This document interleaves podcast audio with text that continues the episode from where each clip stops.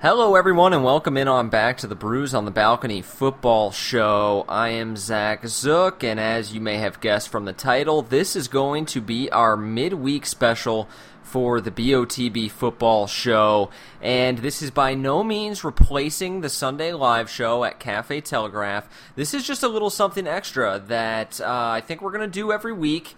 Uh, I'm going to primarily host it. We're going to get uh, involvement from all the other guys, uh, their picks on the Thursday night game, and whatever they really want to contribute to it or have time for.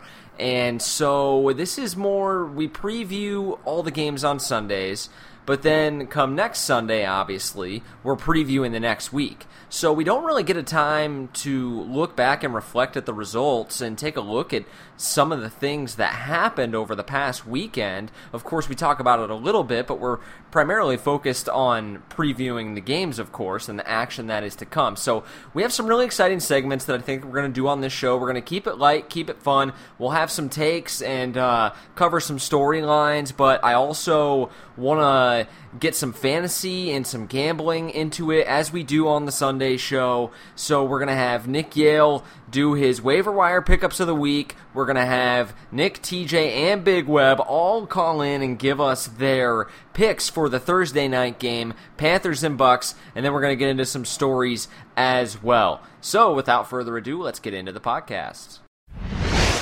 The first thing I really want to cover here is the Cleveland Browns. Uh, it was a poor showing for the Browns with a lot of hype. Uh, Super Bowl picks uh, for TJ and Nick, I believe. They get just trounced in their own stadium at the dog pound 43 to 13 by the Tennessee Titans. And I had two takeaways, one for the Browns and then one for the Titans. And I know that it's week 1.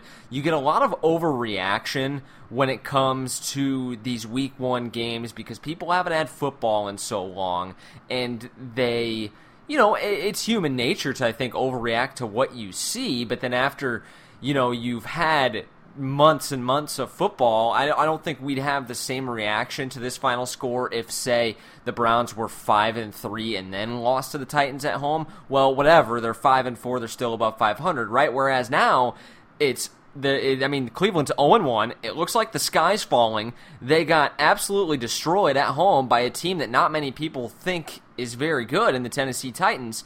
And so there's a lot of people freaking out up in Cleveland right now.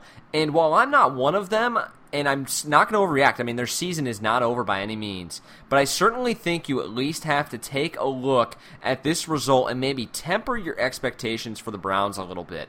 I had them as a wild card team. I had the Steelers winning the division, and by the way, they didn't look much better on Sunday night against the Patriots. They were absolutely used and abused by New England, but you're talking about a team with a rookie head coach in Freddie Kitchens who, before the firing of Todd Haley last season, had never been a coordinator even. Then all of a sudden, he finds himself as the interim head coach after they lop off the head of the snake, and all of a sudden, he is now in charge of this team that has a ton of really sweet players.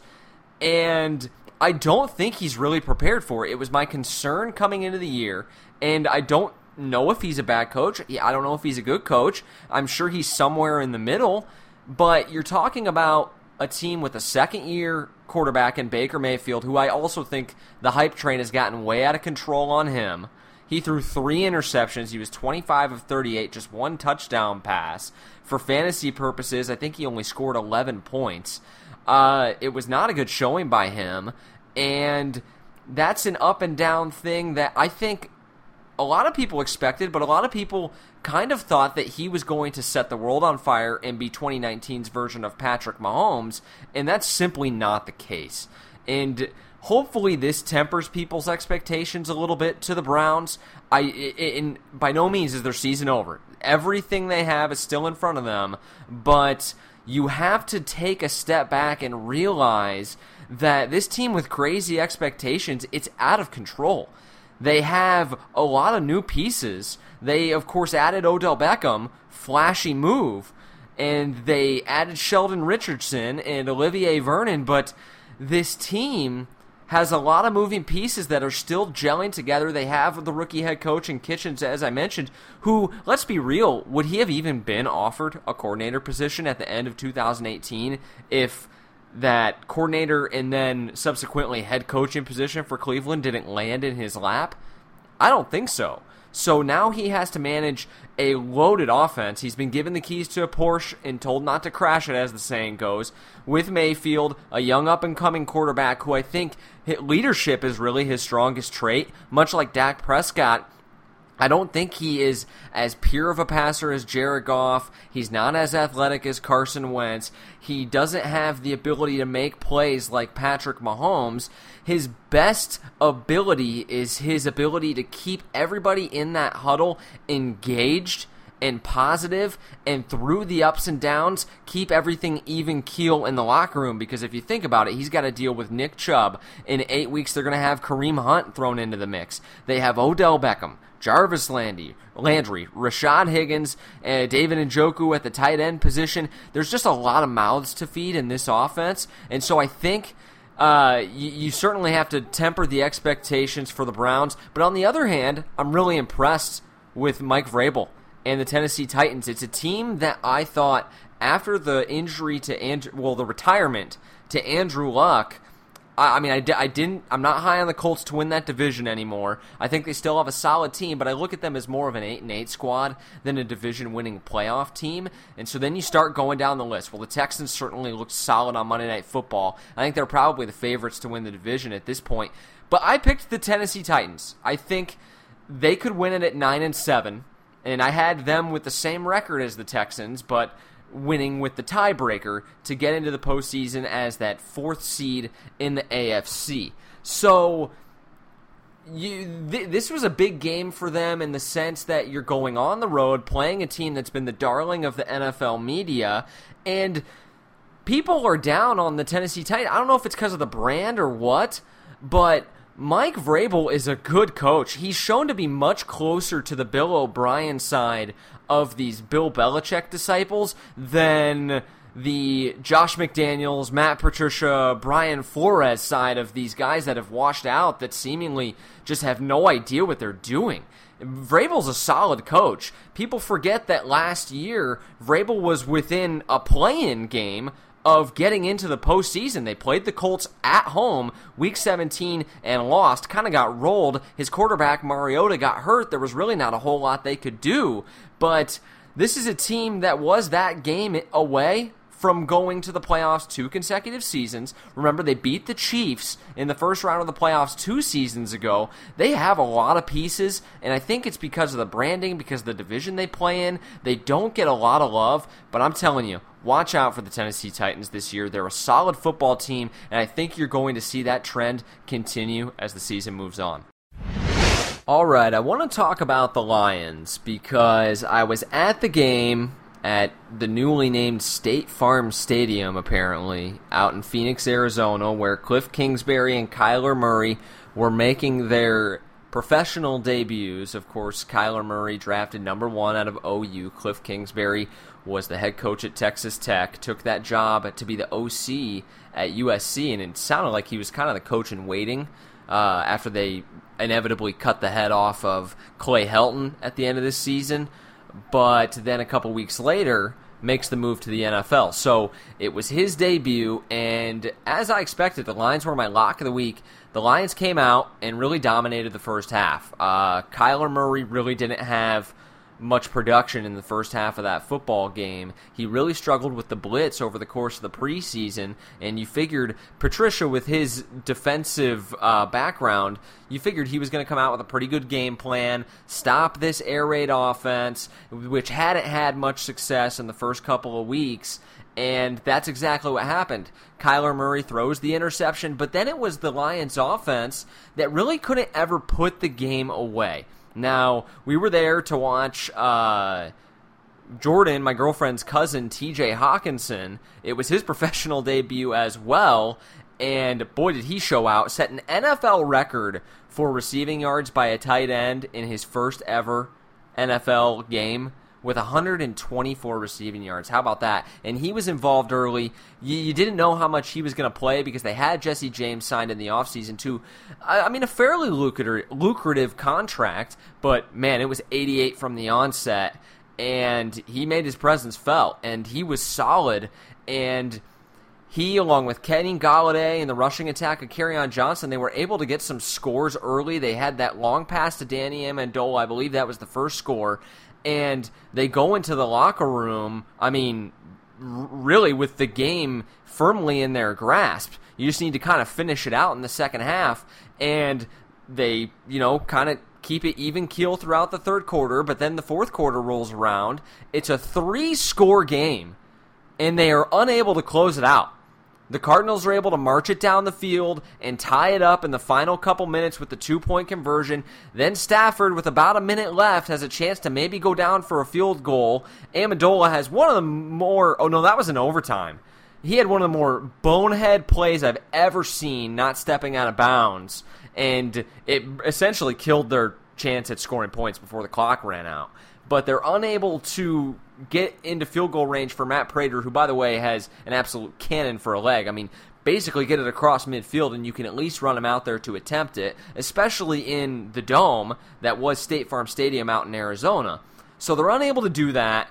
And then they're unable to get anything in overtime. They tie the game, and that has to just be the most deflating tie for the Lions. Now, on the other hand, it is the most jubilation you'll probably ever see from a team after tying a game because the Cardinals, who were completely outplayed for the entirety of the ball game, save for the last 10 minutes, they end up getting a tie. They avoid dropping to 0 1.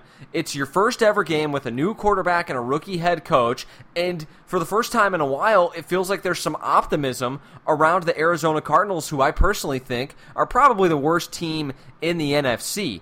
But my takeaway from this is just Matt Patricia. I mean, it, it, I don't think it's going to work out. And I know it may be a little too early to see that, to say that, but he showed it last year. I was not a fan of his his style, some of the way ways he goes about things. It just rubs me the wrong way. The whole posture thing with the reporter last year, and there was rumors after they got slaughtered on Monday Night Football against the Jets in Week One that he had kind of lost the locker room because these Belichick guys try to go to another franchise and do the Patriot way. Well, that works if you're Bill Belichick and you have all these rings and all this respect, but you can't go in and start being a dick to these guys before you've proven jack shit. You have to earn their respect. And that's, I think, the problem with a lot of these Belichick guys. They understand, I think, the formula, but they have a, a real problem implementing it. And I think Patricia's one of those guys. In addition to that, I just think the dude comes off as a huge boner. Uh, in in his interactions with the media and in the way he coaches and prepares, I, I I'm not a fan of the pencil bit. You know, he's sitting there with a laminated sheet on the sideline, and he's got the pencil in his hat. Like, come on, dude. Like, what what are you doing? And then you're gonna come at the reporters for slouching while they ask a question. Like, dude, have you looked in the mirror? like, I don't think you should come at anybody for their appearance. You know, Colin Cowherd said this, and everybody kind of kind of ragged on him, and I was kind of right there too. I think it's a little ridiculous but I understand the point he was at least trying to make. You have to look the part, right? Appearance matters. And he just doesn't look like a successful head coach in the National Football League. And blowing a three possession lead in Arizona to probably the worst team in the NFC when you really had everything going your way, it, it, it's not a good start. I, I don't think the Lions are headed for very much success this season. And uh, I, I think Patricia could even be on the hot seat going into 2020. All right, now let's get into this Monday night game. Doubleheader. Game one was everything you could have asked for and more if I was just only spared from not having to listen to Tessitore and Booger McFarland just butcher the broadcast. It would have been fantastic. Now, now Tessitore, I don't really have anything against Tessitore. I think he's a little over the top and corny for the Monday Night Football stuff, but I really loved him on college football before. But Booger just doesn't really seem to know the league. He says a lot of stupid shit. Like, for example, I think he dropped a Kamara is my MVP reference, like at the start of the broadcast. Like, what, what are you doing, man? Like, not only is that I mean, just kind of stupid thing to say because running backs don't really win the MVP. You only said it because they were playing in the game that night. You just kind of grabbed for it. And I don't know, like, I feel like it's easy to criticize because it's obviously a tough gig. And Booger McFarland is light years ahead of Jason Witten as a broadcaster, which I don't have anything against Witten either. Should have never been put in that booth in the first place clearly not equipped to handle it, clearly not a broadcaster, and that's fine. It's a really hard job. I do it, and I am far from perfect at it. So I get it. But I just think the Monday Night Football broadcast could be so much better. And I, I just feel like it's lacking. I mean, ever since Gruden left, I think that they've had issues. And by the way, if you can hear hear my dog, that's Lulu. She's going to be a part of the show, a fixture on the midweek pod most likely every week. She likes to hang out, and she'll maybe give her takes on occasion as well. But now getting to the actual football game, boy, that was just some great football being played by the Texans and the Saints both. And I was not very high on the Texans coming into the year. I think that they were going to go nine and seven, but I thought they'd lose out on the tiebreaker to the Titans, which I still think the the Titans are still my pick to win the division. But man, I, I kind of thought O'Brien was running the franchise into the ground with the whole Caserio shit, and then he fired his GM, and now he's the GM, and he traded away Clowney for not a whole lot. Then he gave up just a crap ton to acquire Laremy Tunsil and Kenny Stills. It, I'm, I'm not. I'm still not defending the move. I think it was stupid, but their football team on the field right now is good, and that's something that I think I have to. I have to pump the brakes a little bit they're not just going to go away because these moves were made. I think the defense suffers tremendously, honestly, from not having Clowney on the other side. Watt's going to get just double teamed to death now, and he's not. He, he's still a great player, but he's he's not peak J.J. Watt anymore. So they're going to have to to find a little bit more creativity on the defensive side of the football because you lost Honey Badger too to the Chiefs. But man, Deshaun Watson, who I would have taken number one overall in that draft class. I understand that's still the wrong pick because you should have taken Patty Mahomes, obviously. But I was a huge proponent of him coming out of college, and that guy is the guy's just a winner.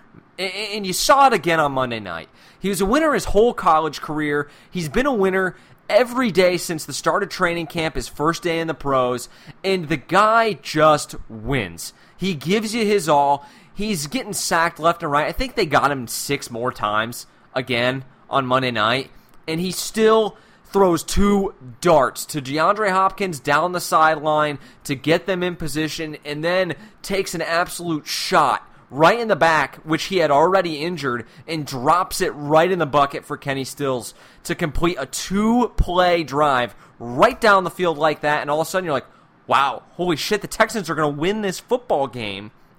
And then the Hall of Famer Drew Brees comes right back and will with one L gives them the win. I mean, just a great back and forth football game. An early candidate for game of the year. I'm sure we'll see some better. Like we'll get a Rams Chiefs game that's just back and forth the whole time. I mean, that game wasn't that great really until the final couple minutes, but man, I tell you what, both these teams are going to be good. The Saints haven't been able to win a week 1 game in 5 years. They're able to finally do it. They're going to be back on track. The Falcons looked like crap again.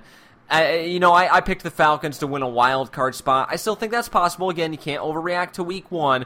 We'll have to see how they how they are in Week Two, Week Three, moving forward. They have a new offense with Dirk Koetter, so you can't even blame it on Sarkisian anymore.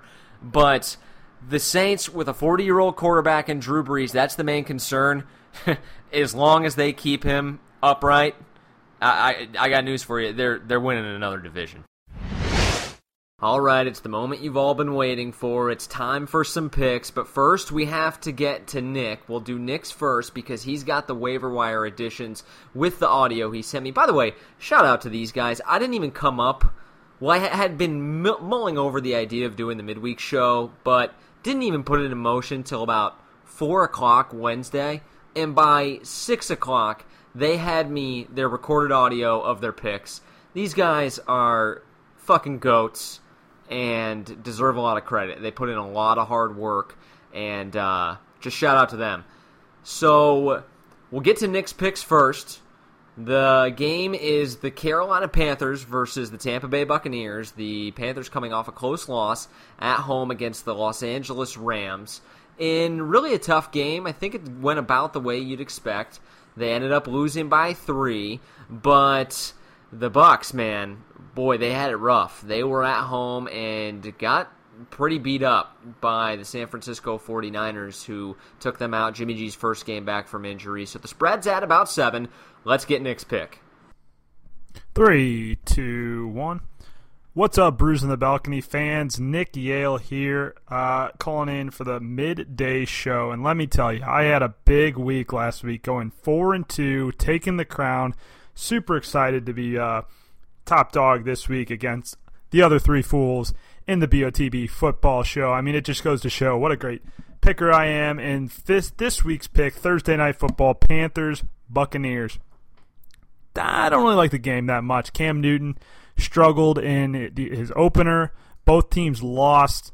I would like to see more out of the Tampa Bay offense, more out of the Bucks, especially OJ Howard and Mike Evans. Mike Evans was uh, a little ill in the last game in week one, as was a lot of the Tampa Bay Buccaneers roster. Flu bug going around their locker room. They're in Carolina. Uh, Panthers are favored by seven, but I am going to go with. Well, actually, I was going to go with the Bucks. I, I changed my mind. I am going to go with the Panthers. I want to see a big game out of Cam Newton. Christian McCaffrey in the run game, though, is the guy to watch. He's going to tear it up Buccaneers, mid ranked defense, but I think the Panthers will get it done and win by more than a touchdown there in Carolina. As far as a waiver wire pickup of the week, you're looking at Mecole Hardman of Kansas City. Tyreek Hill out this week, going to be out at least four to six weeks with that uh, injury, collarbone, I believe it was. But Mecole Hardman out of Georgia. Got to watch him play in the SEC a little bit in college against Mizzou. Tore Mizzou up two years in a row and now he's going to look to do the same thing in the NFL. Chiefs going up against the uh, Raiders this week in Oakland. I give Oakland a good chance to uh, at least compete in this game, but Mecole Hardman is going to be a terror for them at wide receiver. Ty- Tyreek Hill, he's a speedster. Mecole Hardman, he's a speedster. They drafted this guy in the second round, so they definitely value him very high as a rookie here in 2019. So if you're looking for a free agent wide receiver on the waiver wire to pick up, Mecole Hardman only rostered in 27.2% of leagues, up 9.2% this week, obviously after the news of Tyreek Hill going down with an injury. Also like Terry McLaurin of Washington, he's only rostered in 27.8% of leagues, but he's a rookie wide receiver there in Washington had a good week last week. He both those guys are going to average projected around 10 points this week, so probably going to be available on your waiver wire if you're looking for a uh, a steal of a pickup. A lot of those top wide receivers uh, already have gone off the board. Uh, Tyrell Williams was kind of the number one guy to watch. That was TJ's guy from last week. Also, Darren Waller at tight end. I told you guys to grab him last week. He had a big week. Probably not going to be available in most leagues. So check out Mecole Hardman, Terry McLaurin if you're looking for a waiver wire pickup this week before week two starts. Thursday night football, Panthers, Bucks. Give me the Panthers minus seven. Gentlemen, I look forward to kicking all of your asses again in week two, and I can't wait to wear the crown on Sunday at Cafe T. Nick with some good stuff there. I totally agree with uh, the Terry McLaurin add off the waiver wire. Not as much on the Mecole Hardman, but the Terry McLaurin out of Ohio State rookie year, first ever game, he was phenomenal. Now, my concern with him long term would be can Case Keenum really throw him the ball? Is he going to be able to get him the ball? But he proved week one, hey, no issues. And McLaurin is just a beast, known as F1 McLaren after the car on Twitter. Kind of hilarious play on words there. Uh, as much as I hate Ohio State, love this guy. Love the add. You should get him in your league. Uh, he talked about Darren Waller too on the show on Sunday, and I actually picked him up. Uh, he was great in the Monday night game. I think he's going to be great for your fantasy team. So uh, I actually went ahead and took Nick's advice and grabbed him. So let's get TJ's pick for the Thursday night game right now. All right, Zook, uh, BOTB football fans, welcome in, guys, to the midweek show. Thursday night football this week. Man, I hope it's better than last week. I mean, just terrible game. Packers, Bears. I had Packers. I wanted it with the spread. I'll take that. Uh, the game itself was garbage. Bucks and Panthers. You got an NFC South matchup in this one. You know, to me, if you, a lot of football fans will look at week one and say that's exactly uh, what's going to happen. Where the Panthers they lost the game, but they came back against the Rams. They did well. Where you think with their the way they played and then compared to the way the Bucks played, three interceptions and got their ass pretty much beat by the 49ers late. Um, you know, you think that it would be an easy cover for the Panthers as they're minus seven at home. However, to me, you know, you got an NFC, NFC, South matchup in this one. You got Jameis Winston coming off a terrible game. He is three and four against the Panthers overall uh, in his career, averaging 265 yards per game through the air eight touchdowns, nine interceptions. So um, even though he does throw picks, he does score a lot. If you look at the last six games that the Bucks and Panthers have gone at it, it's been very split and literally split down the middle. Uh, Bucks won twice by one point and by three points in 2016. 2017, the Panthers won both of those with one game being decided by three points. Bucks won by seven last year and then got destroyed 42 to, to 28 last year to tie the series. So they're 3 3 in the last six meetings. A lot of these games, and to be exact, four of the six have been decided by seven points or fewer. So to me, I mean, the yeah, is it possible the Panthers could go crazy and absolutely dominate the Bucks? Absolutely could. I mean, if Jameis Winston showed anything like he did in Week One, they suck and the Panthers are going to roll. However, Cam didn't impress me much. I mean, they made a late run back, but uh, it really was all Christian McCaffrey running right through the Rams defense. I know because I had the Rams minus three and a half, and they screwed me. Um, so McCaffrey was like their whole offense and Cam did what he had to do, but he wasn't anything special. They still have a lot of questions in their receiving game. DJ Moore is the number one receiver, but they still have a lot of work to do there. Greg Olsen's always beat up at tight end, so the Panthers are going to have to score points. I believe the Bucks will find a way to score. And to me, it's just the spread. Seven is too much to take the Panthers in this one at home. So I'm going to take the Buccaneers because of what I said. It's been four out of the six games, the last six games between these two foes. It's been close as they have been decided by seven points or less. So give me the Buccaneers plus seven on the road. Bank on it, baby. Good stuff from TJ. And I got to say that I, I, I happen to agree. I think seven is too much in the NFL we talked about the week one overreaction, and I'm with him. That's my pick as well. I'm going with the Bucks, and uh, I'll, I'll, take the points. A touchdown in September. Two 0-1 teams. I get there's going to be urgency on both sides, but the Bucks I don't think will look as bad as they looked uh, uh, last week against the San Francisco 49ers. So I'm rolling with you, TJ. Good analysis there. And let's get to our final, but not least picker, Big Web. Hey, Zach T. Webb here with a little Thursday night prognostication. Hey, buddy, give me the give me the Panthers Thursday. Uh, I'm, I'm to say Tampa didn't get much done against the 49ers, who I think is a soft team anyway. Uh, and also I kind of like Carolina. They played pretty tough last week against the Rams. Came back and covered. I uh Newton's pissing and moaning about his arm. He said he say he didn't throw anything over 20 yards, but he's saying that uh go ahead and tempt me, Tampa. Go ahead and pinch up on me, and I'll throw over your head. But I, I don't know what's up with his arm. He didn't throw anything over 20. Didn't certainly didn't complete anything over 20. But uh, they're going to have enough though with McCaffrey and them uh, to get things done. I, go ahead, give me uh, give me Carolina there, buddy, and uh, we'll be listening. Take care. Big Web rolling with the Panthers as well, and I, I mean I don't blame Big Web and Nick, but I'm just rocking with TJ on this. I know Nick's got the crown, but I'm with TJ. I think the Bucks will cover the seven. Uh, that's according to Bovada. Uh, those lines do move, so we're going to use those for uh, the gambling lines when we do the Sunday show, but obviously those CBS lines could end up being different because those lines do not change. So the lines for the pick'em could end up being different than the ones you hear on the midweek show or the Sunday show. And if you're wondering, you're like, why is that? That's weird. That's why. We're using the Bovada live odds because if you're listening to it Sunday and you're using that betting advice, well, we're going to give you lines that actually are relevant, not the lines on CBS that you can't even use anymore. So that's why we're doing that. Thank you to my co-hosts, Nick Yale, TJ, and Big Web. Uh, hard work by them. Uh, great job, and you know, so promptly sending in their picks. So uh, I thank them again. Catch us on Sunday at Cafe T, live at 10:30 every week. We also want to give a shout out to our other sponsors, Kay Roberts at Remax Gold, fantastic real estate agent. If you're looking for real estate in the St. Louis area, she should be your go-to. She is exceptional at what she does, and we're look, we're not getting rich off this podcast.